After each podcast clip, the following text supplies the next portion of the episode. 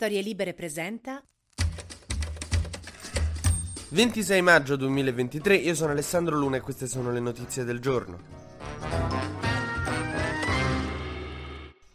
La notizia di cui parlano tutti oggi riguarda Lucia Annunziata, la giornalista di Re3, conduttrice di Mezz'ora in più, che ieri ha annunciato le dimissioni dalla RAI. Lei, insomma, era una abbastanza di sinistra, dice che non è d'accordo con il nuovo corso della RAI, con come stanno venendo gestite le sostituzioni, le nomine. E quindi se n'è andata, diciamo, non l'ha detto lei, però è chiaro, anche dopo magari il caso Fazio, che pure lui di sinistra se n'è andato dalla RAI, dove diciamo non era più benvenuto dalla destra. Quindi Lucia Annunziata ha seguito un po' l'esempio di Fazio. Ah, quindi se Fazio si butta da un ponte ti butti pure te? Direbbe mia madre. C'è da dire che l'ambiente si fa un po' asfissiante, soprattutto dopo le nomine ai TG dell'altro ieri, in cui appunto 5 uomini per 5 posizioni, un po' tante. Tanto che pensate, la stessa presidente della Rai, Marinella Soldi, in CDA ha votato contrario a queste nomine, proprio in segno di protesta per la mancanza di diversità di genere. Cioè che noi uomini siamo anche carini presi singolarmente, il problema è noi che quello che ci frega è il branco. È come quando il tuo gruppo guarda Sanremo tutti insieme e a un certo punto il ragazzo dell'amica tua dice possono venire pure gli amici miei del calcetto? E lì ti devi fermare e devi chiederti quanti so e che votano. Ecco, i cinque nuovi direttori dei TG sono cinque uomini di destra. Se si imbucassero al tuo gruppo di amici che guarda Sanremo parlerebbero di calcio sopra gli sketch di Fiorello interrompendosi solo per commentare le cosce della conduttrice e insinuare modi in cui è arrivata là, alternativi a quelli tradizionali la lista dei nuovi direttori dei TG italiani sembra una classe dell'ITIS in gita Amsterdam.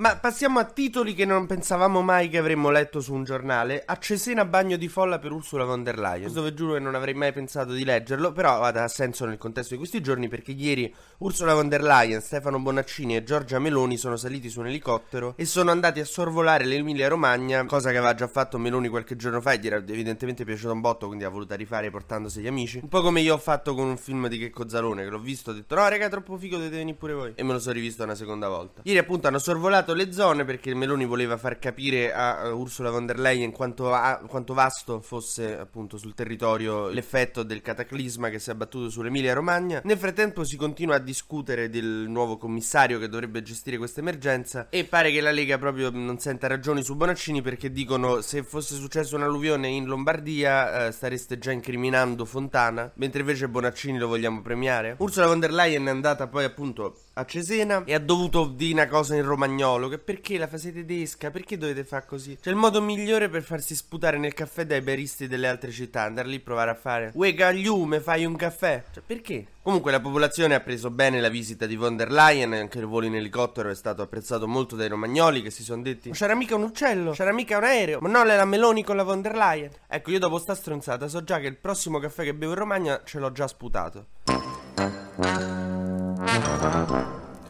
Emilia Romagna che tra l'altro sta ricevendo un sacco di aiuti e questa è una cosa molto bella. Tra l'altro sono arrivate le idrovore dall'Europa, anche se non c'era davvero bisogno di scomodare Juncker. Ma facciamo il breve consueto giro sugli esteri, si vota a Vicenza. Si scontrano l'ex sindaco, insomma il sindaco uscente di centrodestra che ha preso il 44 al primo turno e lo sfidante di centrosinistra che ha il 46%, quindi due punti in più, stanno lì lì, stanno tipo Erdogan e Kilik Daroglu, con la differenza che le elezioni in Turchia non fanno tremare gli equilibri internazionali, quelle a Vicenza sì. Ma voi direte è una cosa seria? Sì, in parte sì, in parte no, perché il candidato di centrodestra ha accusato il 33enne sfidante di sinistra di avergli copiato il programma. Comunque fa una cosa seria dall'inizio alla fine e non ci riusciamo mai, deve sempre finire con queste dinamiche da liceo. No, andando davvero sugli esteri, eh, la Russia, visto che appunto noi stiamo provocando un'escalation militare, sta tipo mandando le atomiche in Bielorussia. Mashal, cioè una cosa così, raga. Non la vedete come una provocazione da parte di Putin? Cioè, sia noi che appunto ci stiamo, chi- stiamo chiudendo la trattativa. No, però seriamente, cioè questo sta a mandare bombe nucleari in Bielorussia a 40 km dall'Unione Europea. Mo, cioè, non basta questo a spiegare che Putin non è aperto a una trattativa, che non stiamo provocando noi l'escalation militare. In tutto questo la strategia di Putin passa oltre a quella militare che insomma è un po' scadente, anche attraverso un po' il mistico. Pare che stia facendo carte false per riuscire a donare un'icona sacra del XV secolo a Kirill, il patriarca ortodosso, per insomma buon auspicio per la guerra. Noi stiamo dando i jet F-16 all'Ucraina che sono potentissimi e hanno i cannoni Vulcan M61. Putin dona un'icona sacra al patriarca ortodosso sperando che gli porti culo. Cioè, per carità, Gesù moltiplicava i pani e i pesci, però gli, gli jet F-16 hanno le bombe MK82 da 500, 1000 e 2000 libbre, quindi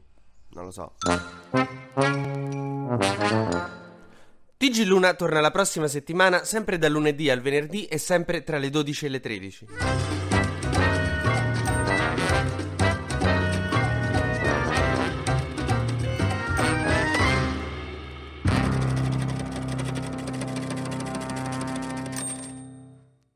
Una produzione storielibere.fm di Gianandrea Cerone e Rossana De Michele. Coordinamento editoriale Guido Guenci.